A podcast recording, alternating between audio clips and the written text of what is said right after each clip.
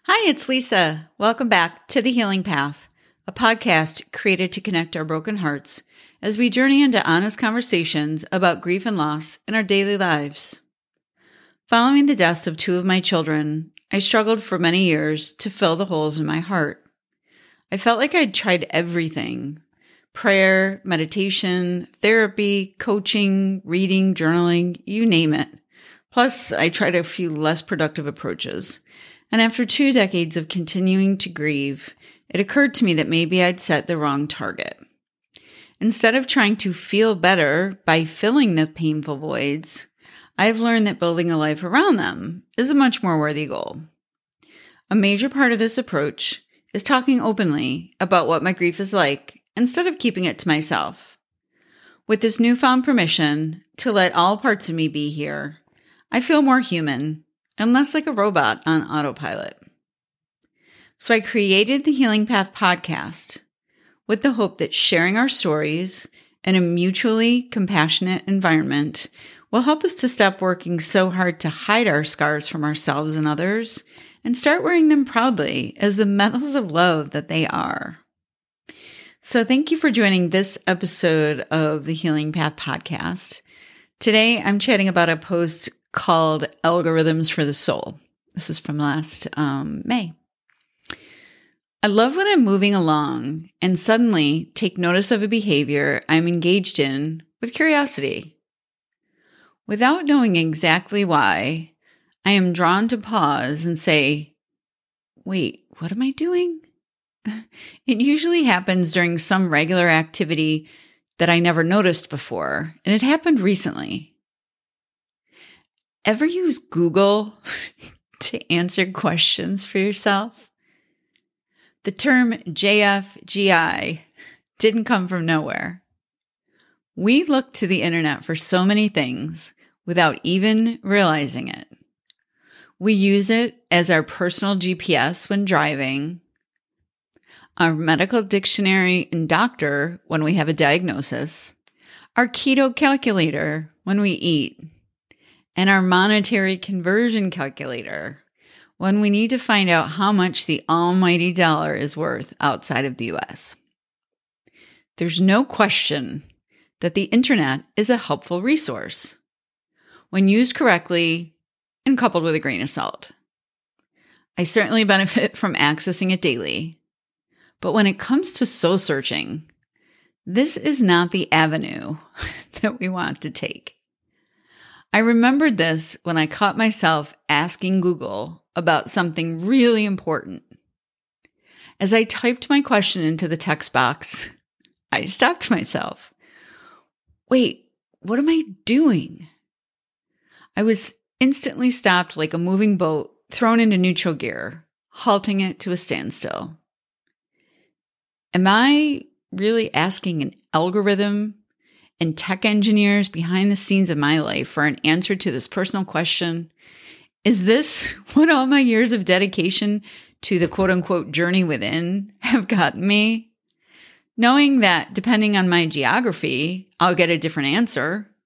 According to the Netflix documentary, A Social Dilemma, and other sources who ask the same question in different locations and get different answers. Have I lost my mind? Do I really want to take such a meaningful topic and turn towards social engineering and algorithmic calculations to lead me in its direction instead of my own? well, the answer is a resounding no.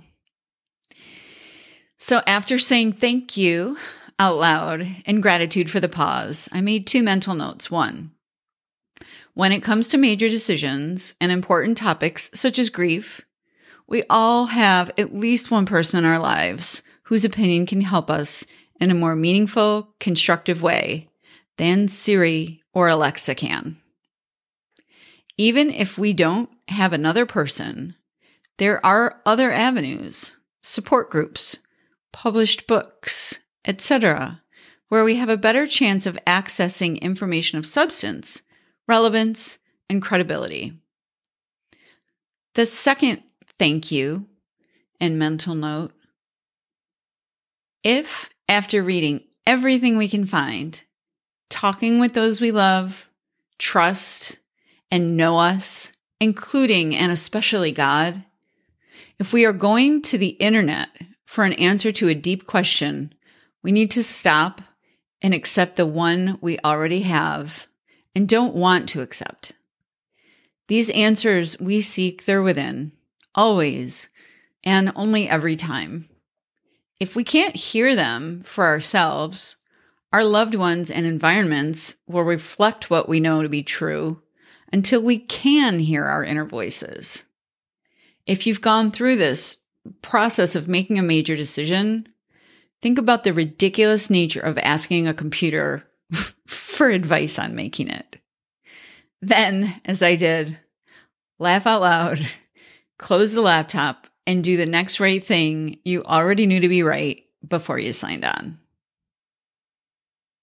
So, thanks for joining this episode of the Healing Path podcast. Um, I remember this experience vividly, and I literally had done all the soul searching and all the prayer and all the, you know, check in with my mentors and my board of directors and get everybody's opinion. I knew the answer to my question. I just didn't want it to be what it was. So that's when I almost, and big asterisks, almost turned over my private life to an algorithm for the soul built by social engineers. So I don't recommend doing that. And if you get that pause, you know, definitely you want to thank the universe for it and try to install it yourself if it doesn't come naturally. But the last thing that we want to do is ask uh, an algorithm um, how to make a decision or what that decision should be.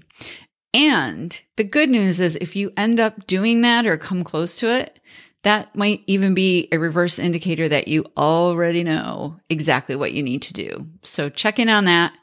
Let us know how it goes. And of course, at lisamcfarland.com, we love to hear your stories. If you've, you know, asked any ridiculously crazy questions of the internet like I have, um, I'd love to hear what they what they are, or maybe how you thought about it after the fact. So, thanks again for checking out this episode of The Healing Path. And until next time, stay present, stay grateful, and stay healing. And hey, stay interacting with live people when making decisions.